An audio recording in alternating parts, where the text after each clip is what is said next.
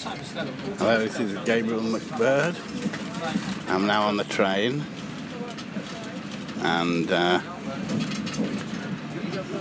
I'm on the train to uh, Doncaster.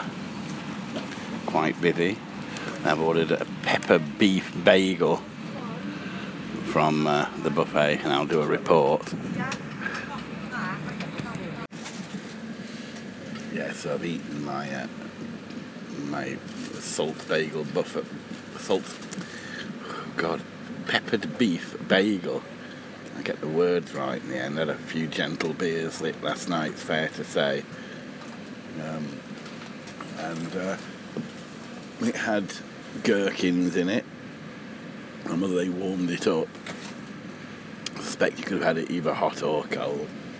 Um, it was quite pleasant plenty of plenty of uh, beef in there as well. It was a bit more like sort of corned beef than posh quality beef.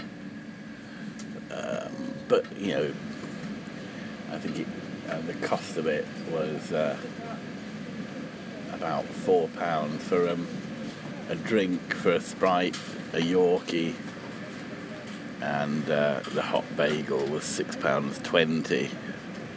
It was a little bit fierce but not for poached for on the train. And frankly, I, I didn't want that much, and I just wanted a quick bite. I wasn't organised enough to. Uh, wasn't organised enough to pack my own my own um, stuff beforehand. I could have easily gone to the co-op, I guess, and got a sandwich, but didn't.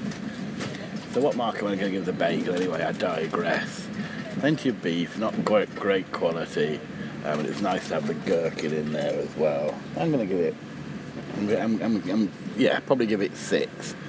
Um, not the most expensive buffet that I've ever seen, but not the cheapest one either.